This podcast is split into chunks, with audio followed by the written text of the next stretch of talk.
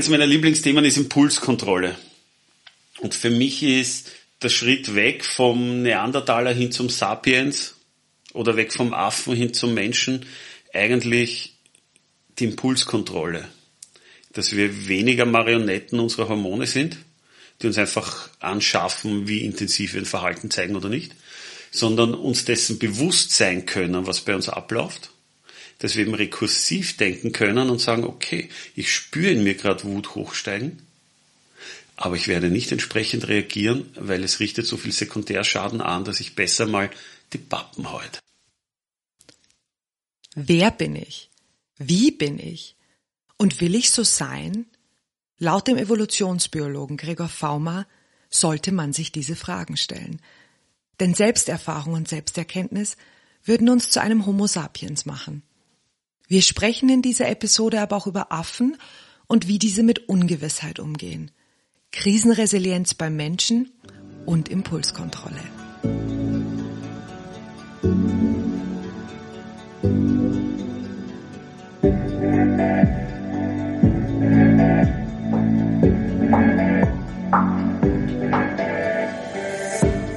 Brauchen wir immer einen Plan? Was passiert, wenn wir den nächsten Schritt, die richtige Antwort oder das, was wir fühlen, uns wünschen oder brauchen, nicht kennen? Können wir uns tatsächlich über etwas sicher sein?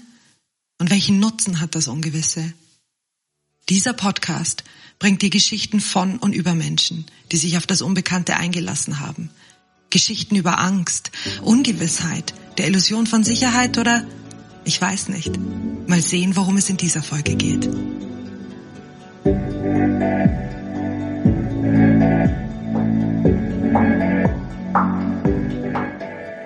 Mein Name ist Katharina Bayer und ich begleite dich auf die Reise ins Ungewisse.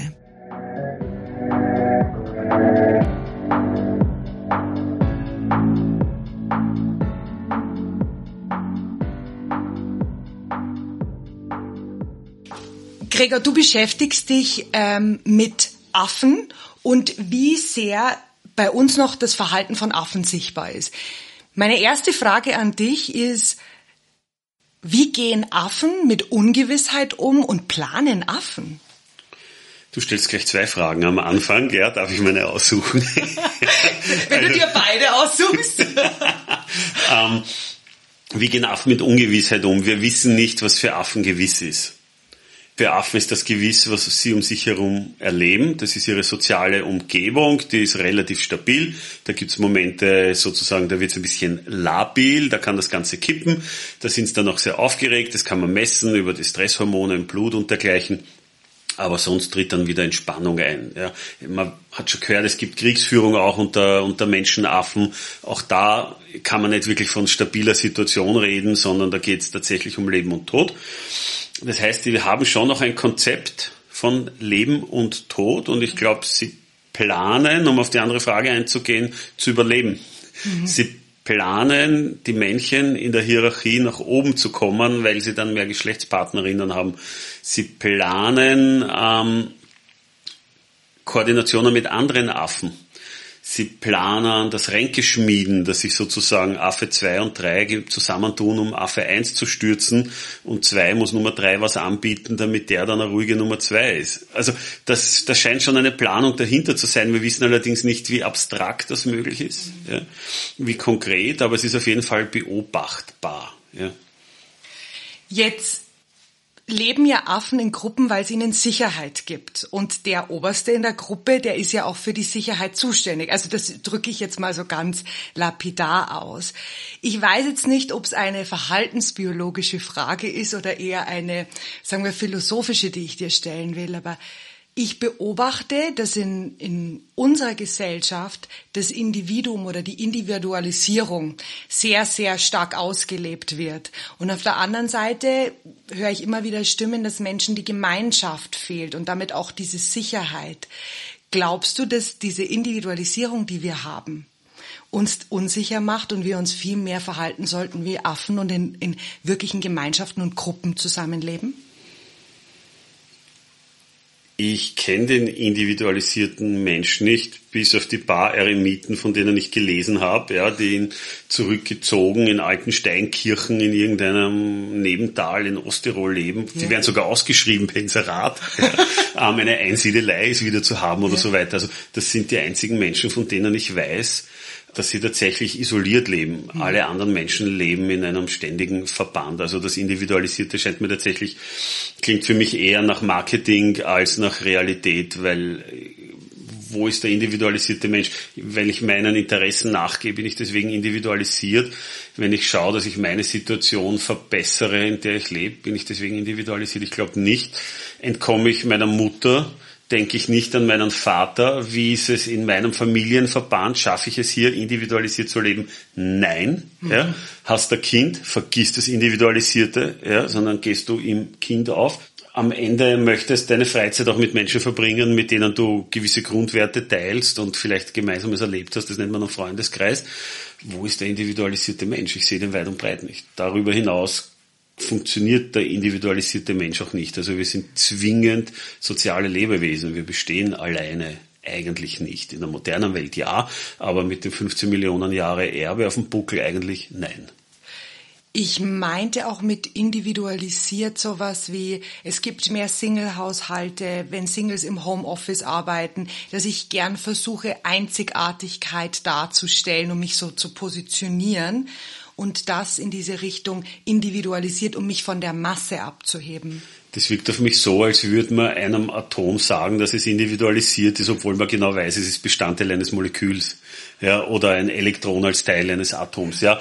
Du kannst natürlich sagen, ich wohne allein in meiner Single-Wohnung, aber du verlässt sie, du gehst raus, du stehst im Supermarkt an der Schlange, sorry, ja, ähm, und du findest vielleicht auch Sexualpartner oder Partnerinnen, muss ja nicht in deiner Wohnung sein, kann ja in deren Wohnung sein, oder du gehst in einen Swingerclub, ich weiß es ja nicht, ja, das Sex-Positiv-Dinge, aber wo bleibt da das Individualisierte, nur weil ich mir einen Rückzugsort schaffe, ja, wo ich sage, ich brauche hin und wieder ein paar Stunden für mich allein, manche Stunden, andere Tage, aber letztendlich leben wir alle in einem Menschenverbund drinnen und dem glaube ich, kann es tatsächlich nur als Eremit entkommen. Ja, das ist ein schöner Gedanke, weil dann habe ich viel mehr Verbundenheit, als ich dachte. ich meine, nimm unsere Situation her. Ja? ja? Wenn du dich zum Beispiel siehst als jemand sehr individualisierten, ja.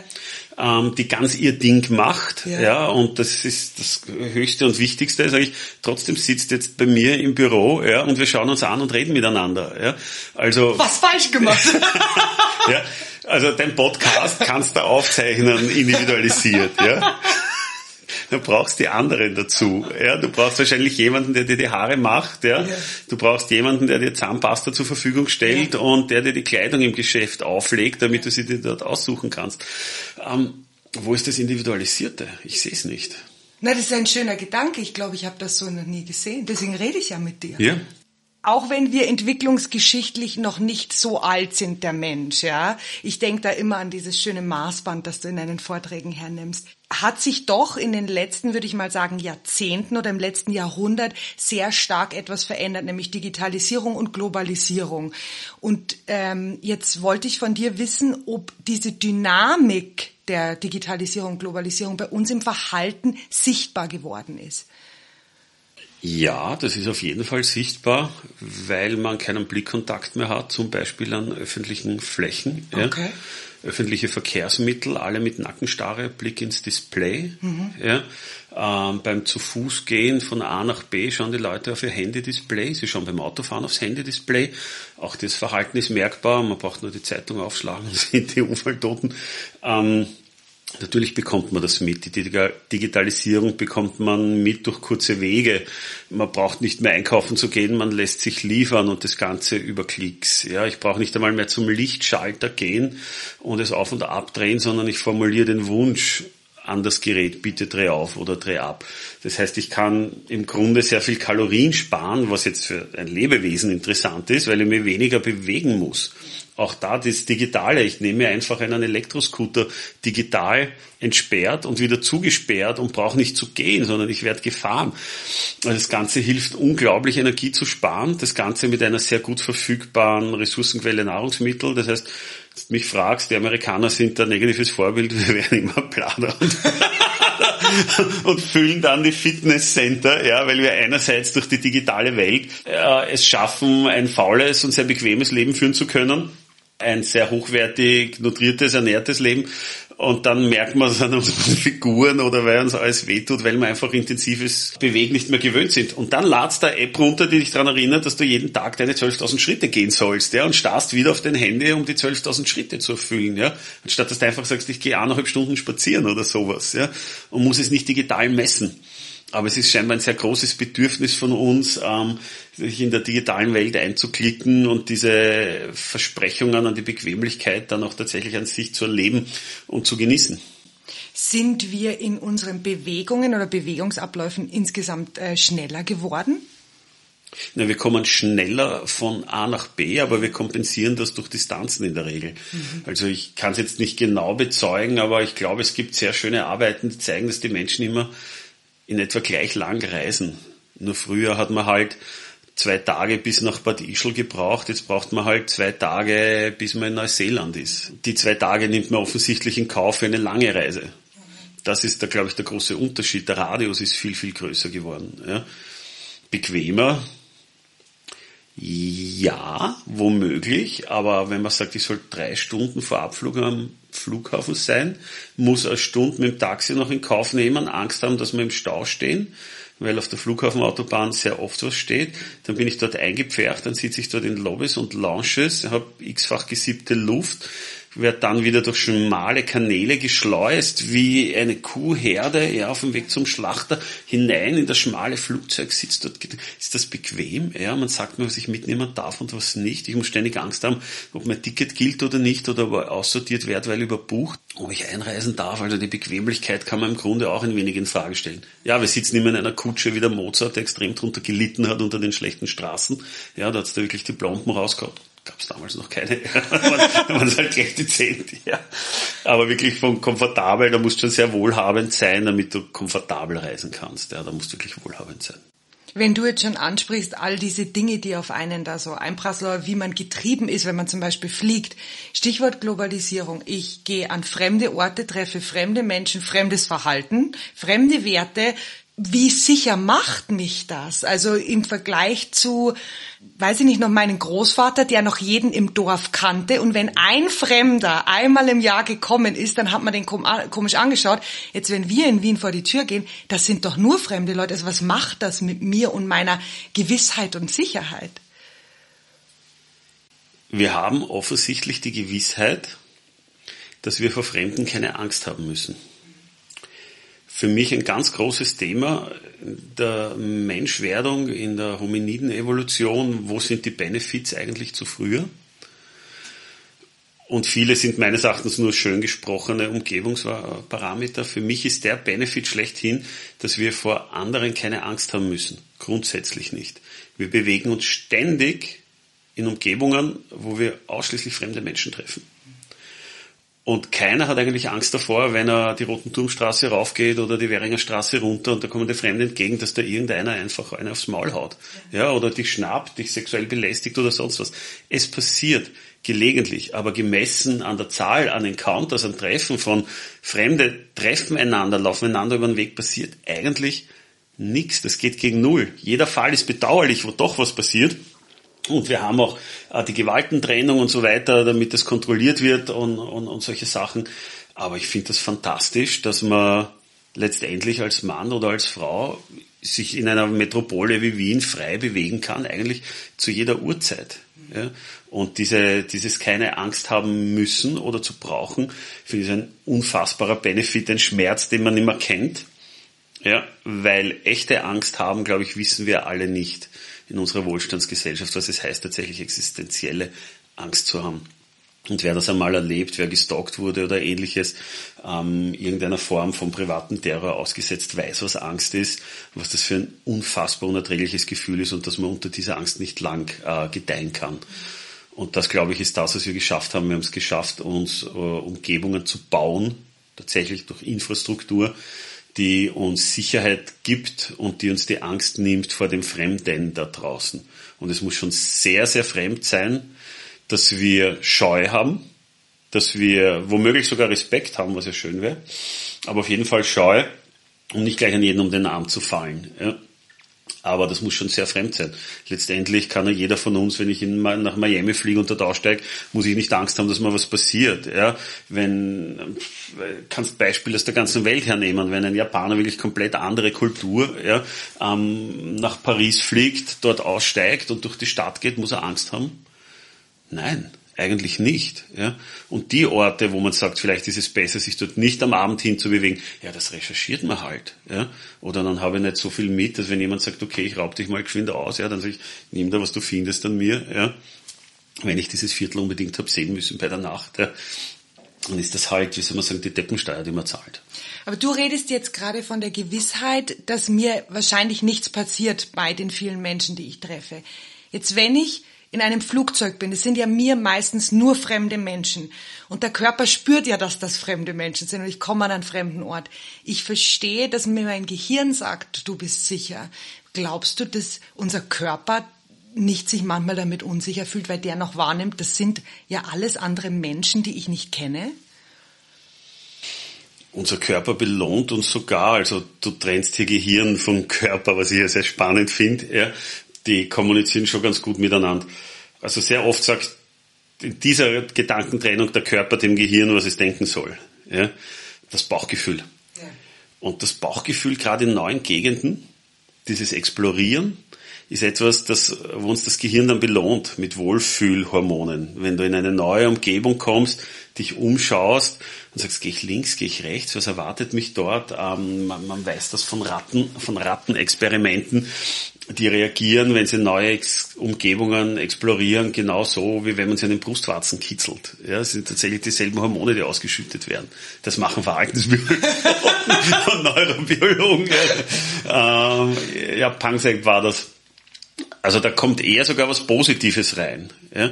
Ich glaube, wir haben ein Gespür dafür, das hat uns auch überle das hat uns überleben lassen, wo sind die Zonen und die Uhrzeiten und die Lichtsituationen, wo wir mit Scheu reagieren, wo wir sagen, da muss ich nicht hin oder um die Uhrzeit muss ich nicht mehr draußen sein in einer Gegend, die ich nicht kenne, wo ich das soziale Umfeld nicht kenne. Und ich suche mir halt, solange es hell ist, jene Orte, wo ich sage, da halte ich es auch aus, wenn es dunkel ist. Und wenn du in eine fremde Stadt kommst, ein komplett fremdes Land mit einer anderen Kultur, so bist du vermutlich untertags relativ safe, ja, aber wirst dich untertags bemühen, die Nacht an einem Ort zu verbringen, wo du auch safe bist, ja, weil irgendwann macht man die Augen zu und ist für ein paar Stunden wehrlos, so lange man schlaft. Ja. Und die Sicherheit brauchen wir. Und ich glaube, dieses Nest bauen, ja, äh, wie Vogeln oder wenn man, wenn man, wenn man, wenn man campen geht und so weiter, das erste, was man macht, ist die Schlafstelle. Das machst du noch vor dem Feuer, noch bevor du irgendwo Wasser aufstellst oder sonst was sagst, wo verbringe ich denn die Nacht? Ja, das ist essentiell. Davor kann man eigentlich evolutionär mit, mit Grund Angst haben. Ja, vor der Nacht, weil unsere Raubtiere, die, die uns gefährlich waren, sind Tiere, die in der Nacht sehr, sehr gut sehen. Und wir sehen in der Nacht gar nicht gut. Das heißt, es war nicht der lauft dir nach und jagt dich, sondern der kommt in der Nacht, wenn du ihn nicht siehst, dann er dich schon und frisst dich einfach. Also nicht einmal laufen. Ja.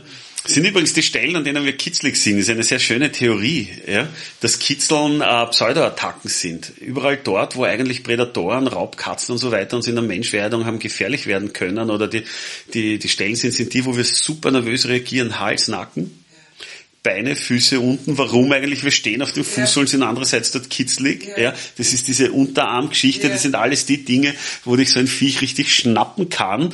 Und deswegen sozusagen auch dieser spezielle Reiz ist, wenn man zum Beispiel sein Kind kitzelt oder es dich oder die einander, ist dieses, es ist es hat ja diesen Schauer von angenehm, unangenehm, mach's, mach's nicht und man verwindet sich und verkrampft sich, da scheint womöglich auch was evolutionär drin zu sein. Also man sagt, eigentlich schrecklich, signalisiert er den Körper und andererseits doch angenehm. Ja, sehr, sehr spannend. Mir gefällt die Theorie gut.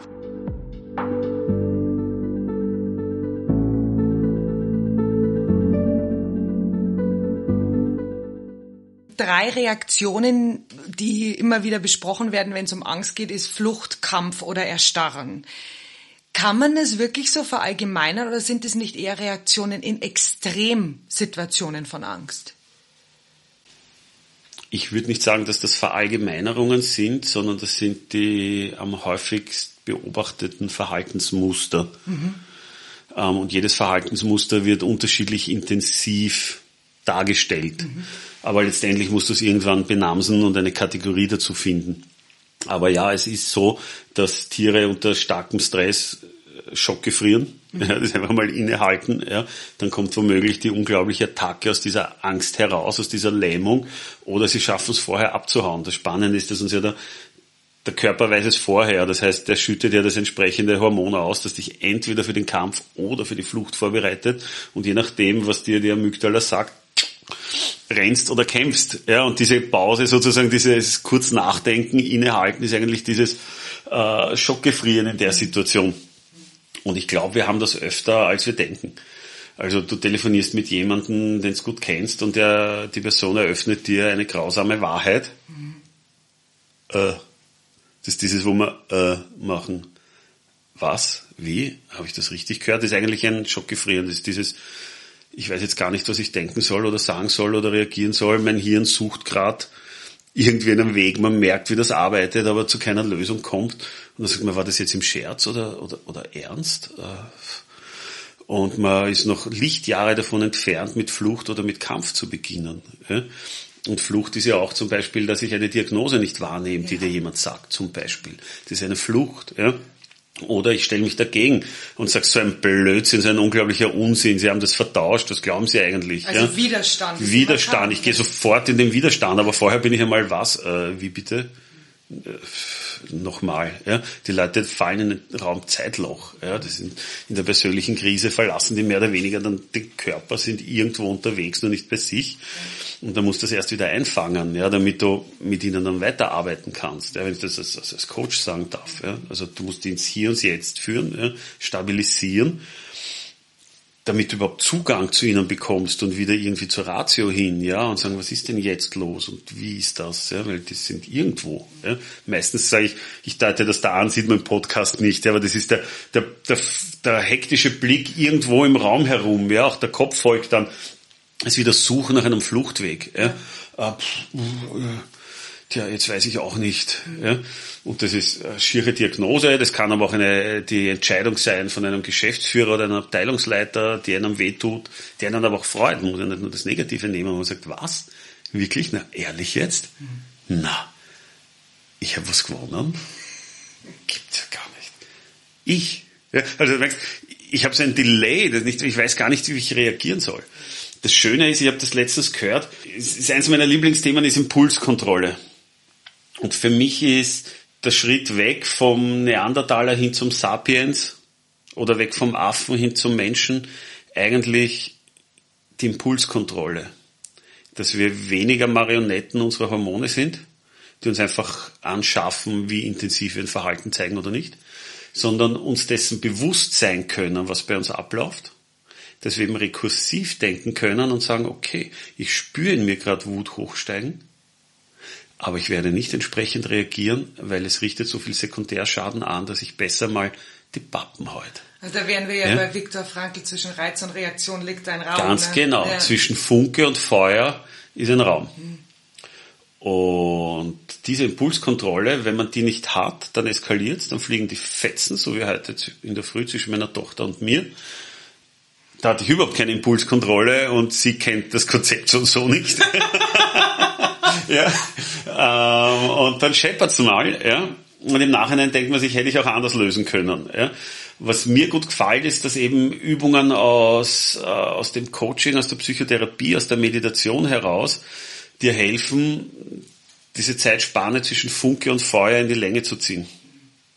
Dass es gar nicht zu einem Feuer wird, dass du sagst, okay, ich merke, in mir kocht's auf oder in mir brandet Freude auf, oder nicht immer im negativen Sein, ja was mache ich jetzt damit? Will ich überhaupt äh, meiner Reaktion freien Lauf lassen? Oder will ich da eher einen geführten Dialog mit meiner Reaktion haben? Man kann ja sagen, ich lasse es ein bisschen zu, ich lasse es schon einfärben, ich gebe meinen Mitmenschen schon zu verstehen, dass das so sicher nicht geht mit mir, aber ich werde nicht in dem Maß hinbeißen, nach dem mir eigentlich gerade wäre. Mhm.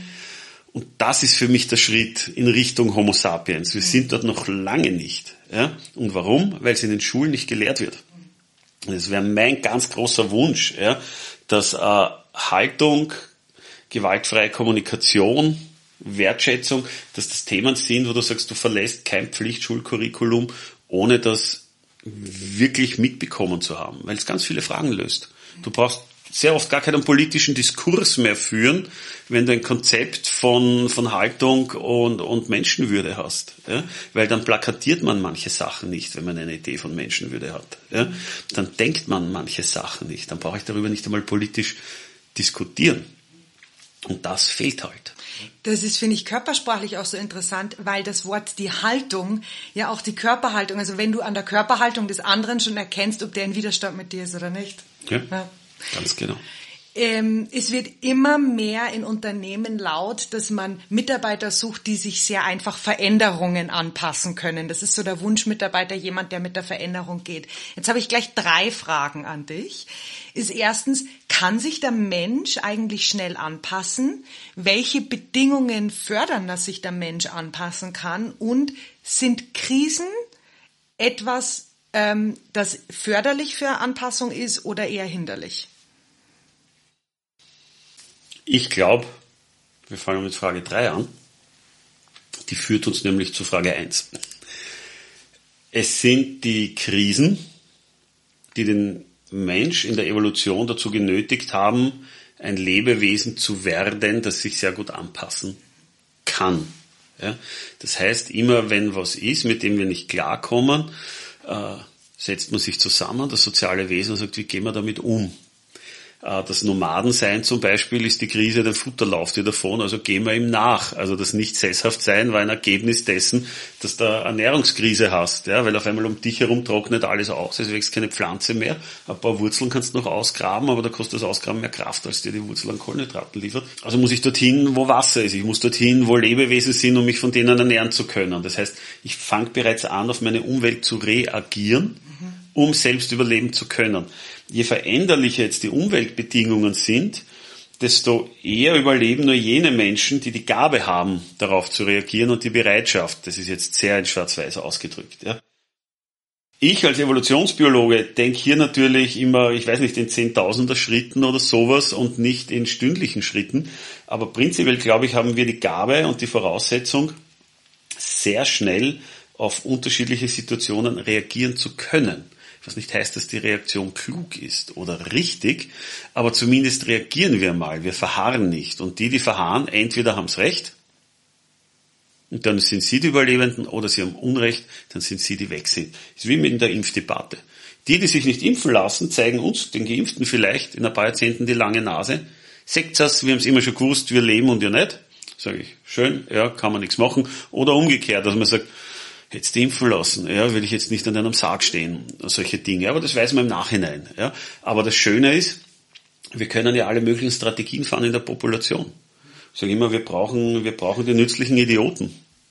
Wir brauchen die, die lustig sind und besonders mutig, die meinen, ich muss fliegen können wie ein Vogel. Von denen gab es viele. Aber es hat echt lang gedauert, bis wir es geschafft haben, dass wir fliegen können. Ja. Wir brauchen die, die sagen, mir graust von nix, ich kost von allem. Ja. Und das sind die, die halt für uns rausgesucht haben, welche Schammerl giftig sind und ja. welche nicht.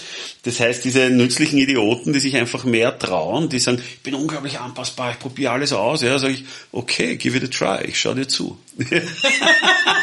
ja, ist nicht fair. Also du bist nicht in der ersten Reihe, habe ich schon ich, gehört. Ich bin nicht in der ersten Reihe, ich versuche es ein bisschen mit Sapiens. Ja.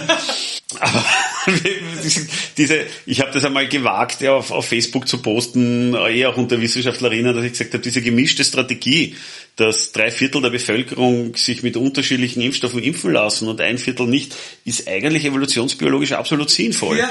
ja das kann die Genominsel sein, die überlebt, die Bar, die wir jetzt Aluhut-Fraktion nennen. Ja gegönnt. wir wissen es nicht, ja. Aber ich sage, evolutionsbiologisch nicht so blöd. Mhm. Ja? Und so ist das mit den Krisen. Das heißt, wann reden wir von einer Krise? Gewaltiges Unwetter? Flut? Mhm. Warum haben die Indianer Zelte gehabt und keine fixen Bauten?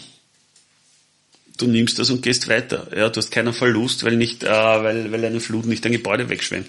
Solche Dinge. Das heißt, wir haben immer schon reagiert. Die Menschen besiedeln den Planeten von der Arktis bis in die Sahara. Ja, die leben in einer Temperaturspanne von, von 60, 70 Grad.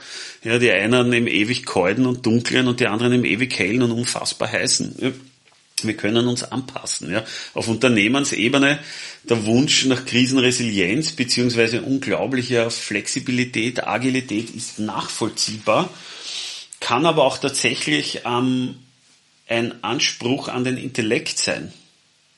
Du kannst ja mit einem Change-Wunsch als Mitarbeiter konfrontiert werden. Du kannst als Mitarbeiter erkennen, dass du chancenlos bist im Widerstand gegen diesen Change. Du kannst aber für dich und deinen Seelenfrieden das dokumentieren, dass du sagst, ich glaube, die Entscheidung ist falsch. Ich habe gute Argumente, warum ich sie für falsch halte und warum ich mein, meine Argumente für richtig halte, mal fürs Protokoll. Aber wenn ihr dabei bleibt, werde ich alles unternehmen, um mich zu widerlegen. Nämlich, ich hoffe, eure Entscheidung ist dann doch richtig und ich werde euch unterstützen, was geht.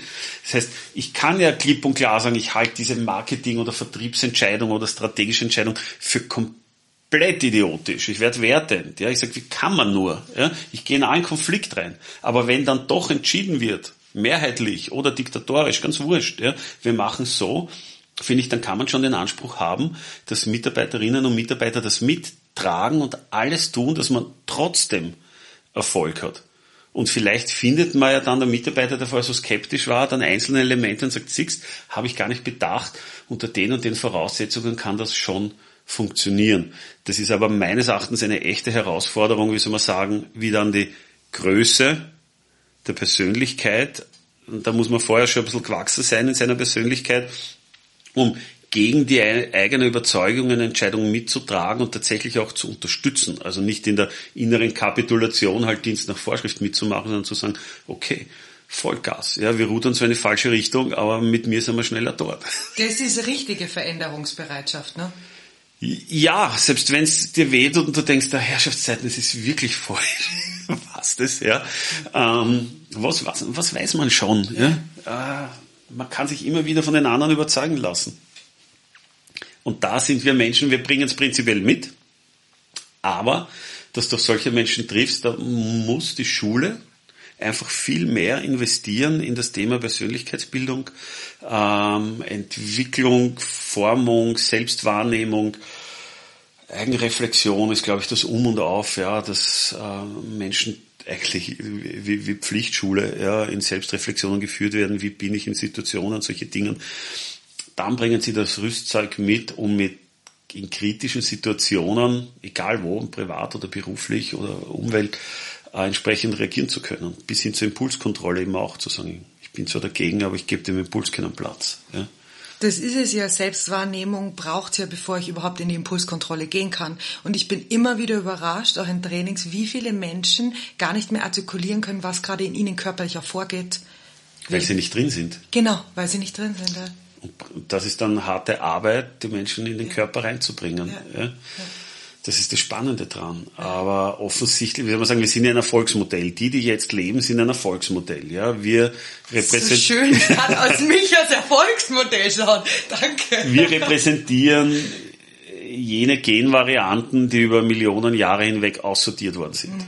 Wir sind auch aus Sicht eines Homo erectus vor 1,5 Millionen Jahren mit Abstand die schönsten Lebewesen, die es gibt ja, weil ja auf Attraktivität hin selektioniert wird. Ja. Das muss man sich vorstellen. Und dann schaust du dich oben in der U6 und kriegst einen Lachkrampf. Ja. Und nicht nur in der U6, bei mir reicht der Spiegel. Ja.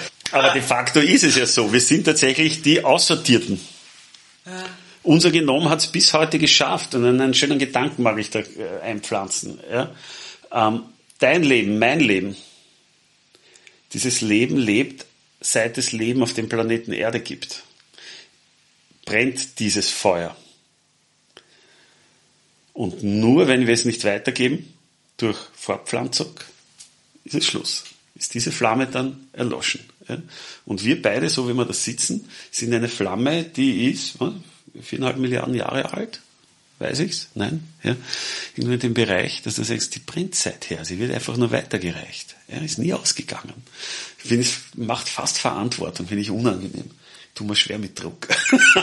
ich, ich, du, du, nennst es jetzt Druck und Verantwortung. Ich fand es jetzt einen, einen wunderschönen Gedanken so. Also Ja, ich lasse es ausgehen zum Beispiel. Ja, ja ich, ich auch. Hab, ich habe adoptiert, ja, also ich trage die Flamme von wem anderen weiter, aber nicht meine. Ja. Ja, wir geben unsere Flammen vielleicht anders weiter, jetzt nicht so, aber. Du, wir sollten reden miteinander. so, Gregor, bevor wir jetzt etwas reinkommen, reden wir über Kommunikation. reden wir über Kommunikationsfähigkeit. Es wird gesagt, dass Kommunikationsfähigkeit die Entwicklung des Menschen sehr begünstigt hat.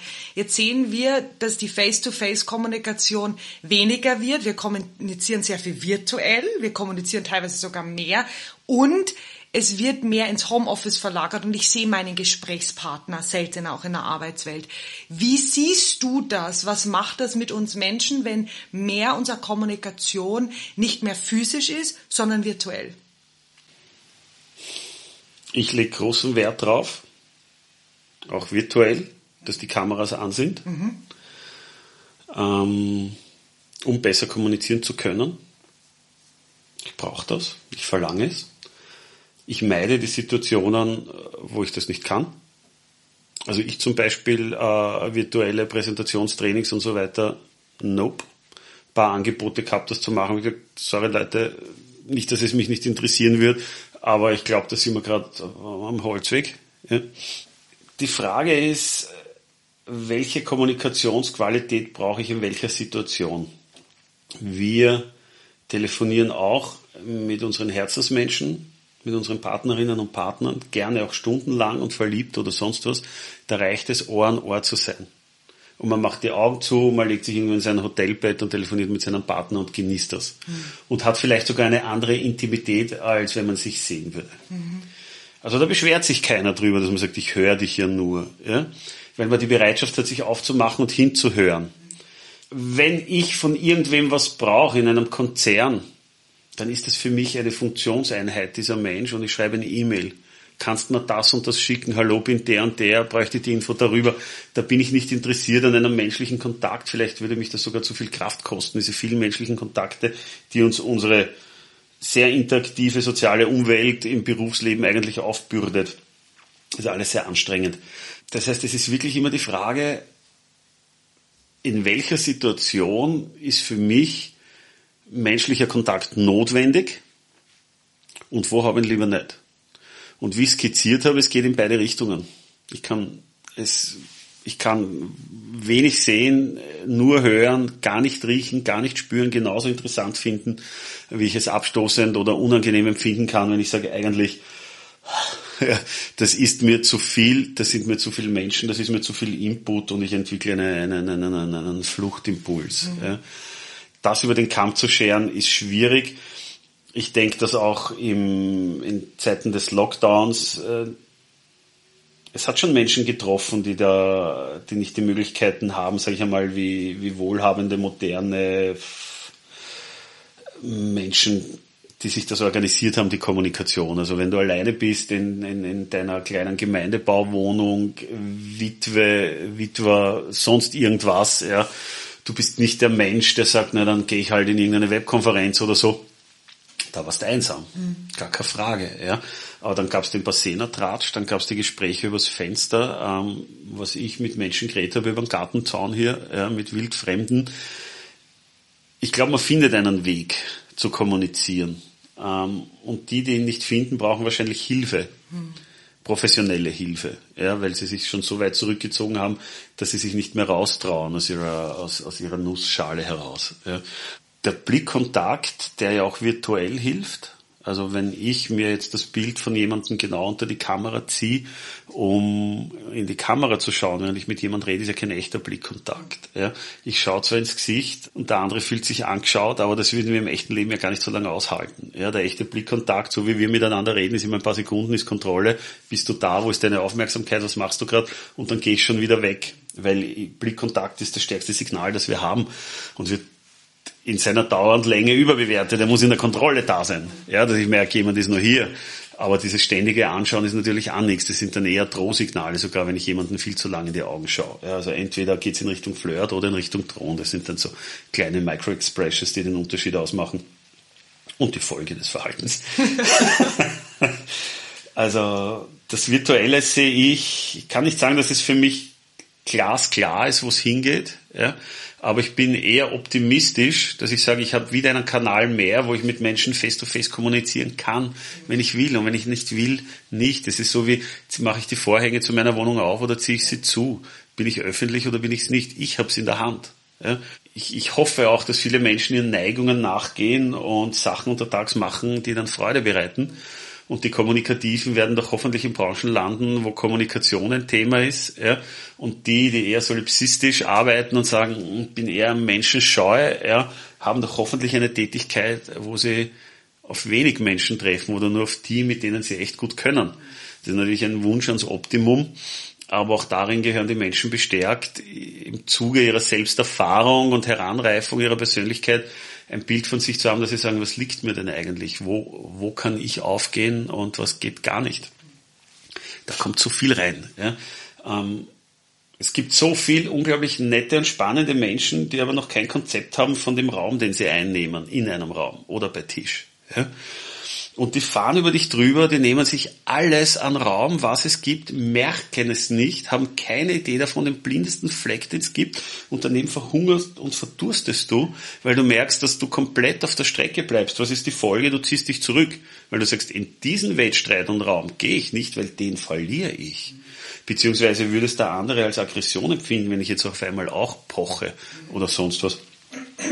Und, und auch das ist etwas, wo man sagt, es könnten auch die Menschen scheuen, die Introvertierten vielleicht sind die Opfer unter Anführungszeichen von anderen Menschen, die ohne böse Absicht viel zu oft über die eher Introvertierten drüber gefahren sind und sich deren Raum genommen haben und besetzt haben, dass die sagen, egal wo ich bin, ich habe nie das Gefühl, dass man mich hört, dass man mich sieht, dass man mich wahrnimmt. Es liegt nicht daran, dass die zu wenig senden, sondern es liegt daran, dass andere einfach, äh, ja, wenn ich boshaft bin und schlecht gelaunt, sage ich, ignorant sind. Ja? Aber halt nie darauf hingeführt, dorthin hingeführt worden sind, dass man sie darauf aufmerksam macht, sagt, merkst du eigentlich, dass neben dir keiner zu Wort kommt? Und dass wenn du jemanden fragst, ihn sofort unterbrichst und dir die Antwort selber gibst? Was? Nein, habe ich noch nie bemerkt. Und fangt schon wieder an, einen Vortrag zu halten. Und du sagst, danke, Quod erat demonstrandum. Das ist für mich auch ein Unterschied zwischen Raum einnehmen und Raum stehlen. Ja. Also das ist ja der Dominanzverhalten. Ich sehe das mit den Introvertierten aber ein bisschen anders, weil ich mir denke, dass manchmal ein Introvertierter, wenn man das jetzt mal plakativ sagen will, ich, diese Einschätzungen finde ich immer spannend, wenn der nichts sagt und dann einmal was sagt, kann er auch schon ganz schön dominant wirken, durch das, dass er normales nichts sagt. Also ja. ich sehe die nicht als... Äh, aber dann muss er gehört werden. Dann muss sie? er gehört werden, ja. ja. Ich habe drei abschließende Fragen an dich, Gregor. Die erste ist, was ist deine größte Angst?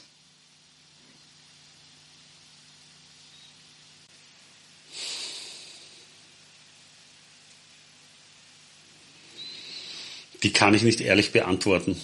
Mag ich nicht. Okay. Das auszusprechen ist was Schreckliches. Gewisse Dinge sind so, werden, wenn man sie ausspricht, unfassbar real. Also das weiß, weiß wenn Therapie geht, ja. ja. Dinge mal wirklich sich sagen zu hören, haben einen so unglaublichen es ist eine unglaubliche Wirkung. Ich kriege gerade die Gänsehaut, ja, dass ich sage, ich, ich habe gerade gemerkt, wo wo es mich hinzieht in Gedanken. Ich will das aber nicht ausformulieren, weil sonst brechen wir das Interview ab. ja, also, entschuldige den Podcast, das Gespräch. Ja. Da, na, danke für die Ehrlichkeit. Ja, das ist. Du hast vollkommen recht. Wir manifestieren es, indem wir manchmal Sachen sagen. Ja? Worte schaffen Wirklichkeit. Zweite Frage. Vielleicht ist das eine, die, wo es dich lieber hinziehen wird. Was machst du gerade, von dem du noch nicht weißt, wie es ausgehen wird? Eigentlich ist mein Berufsleben komplett so aufgebaut. Kein Ziel, kein Plan. ähm, und trotzdem gut am Weg, wie soll ich sagen. Ja, aber ich habe keine Ahnung, äh, ob das weitergeht, wie das weitergeht, wo es mich hinzieht. Es sind ja auch andere, die mich ziehen und sagen, du mit deiner Energie oder mach doch das für uns. Und so. Ich höre mir das an, könnte interessant sein, schnupper mal rein. Deswegen bin ich ja sehr, sehr breit aufgestellt. Ich mache ja, wenn mich jemand fragt, was machst du vom Beruf, sage ich, kann ich da nicht sagen. Ich kann da sagen, was ich untertags mache und manchmal werde ich dafür bezahlt. Ja? Ja. Ich merke schon, Neugier und Experimentieren wurde dir wirklich in die Wege gelegt. Ja, vielleicht, vielleicht wäre ich ein guter Forscher geworden. Ich weiß es nicht. Ja, also an der, an der Universität ja. geblieben. Nur dort waren halt Rahmenbedingungen, wo du wirklich sagst, wo, wo dir genau das genommen wird, was dich auszeichnet, nämlich Freude an der Neugier und am Experiment, sondern dann musst du dich in Seilschaften und Klüngel begeben und mit eitlen alten weißen Männern kämpfen. Ja, das will ich nicht. Ja, ich vermeide sowas eher, als dass ich den Konflikt suche. Ja. Das Letzte ist weniger eine Frage als eine Bitte. Ich will mit diesem Podcast Menschen dazu inspirieren, so in die Ungewissheit mehr einzutauchen. Jetzt bin ich ein Mensch, der sagen wir, von Geschichten schon lernt oder von Eindrücken von anderen und von Erfahrungen, aber am meisten lerne ich, wenn ich was in die Tat umsetzen kann. Jetzt hast du die Chance, dass du den Hörern und Hörerinnen ein, ein Ding gibst, etwas, was du sie bittest, dass sie angeregt durch unser Gespräch, über das, was wir gesprochen haben, irgendeine Aufgabe gibst, mit der sie das umsetzen können, was der Inhalt von heute war. Geht in Selbsterfahrung. Die zwei Fragen haben mich vorhin so bewegt, dass jetzt sogar meine Stimme gebrochen ist. Hast du das gemerkt? Geht in Selbsterfahrung war komplett kraftlos, ja, da war nichts dahinter, ist weggebrochen. Zu der Frage, was machst du eigentlich, von dem du nicht weißt, wie es weitergeht, ja, die kreist gerade massiv und eigentlich war meine Antwort falsch, weil ich es nur aufs Berufliche bezogen habe. Die Antwort ist mein Leben. Keine Ahnung, wie das ausgeht. Ja, ich mache da was, ich lebe das und who knows, wo das hinführt. Ja? Ich habe die Idiot sagt nur ja, mein, mein berufliches Leben. Nein, das komplette Leben. Ja? Aber ich kann sagen, was mir unglaublich geholfen hat, eben zum allerletzten Input. Ja?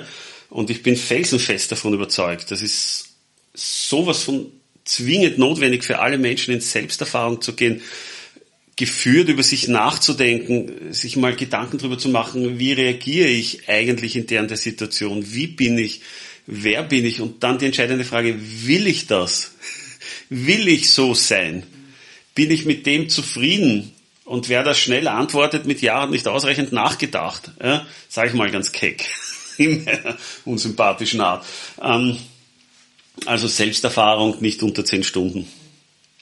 Und gleich drei verschiedene Therapeuten ausprobieren, die das mit einer machen. Ja. Das ist wirklich gut investiertes Geld. Ja.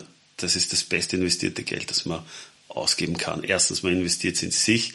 Zweitens, man erfahrt so viel Spannendes und Neues und kann wirklich einmal beginnen, sich vom Schlamm der Evolution zu befreien und womöglich ein freier Mensch zu werden. Ja. Vielen Dank, lieber Gregor. Vielen herzlichen Dank. Danke dir.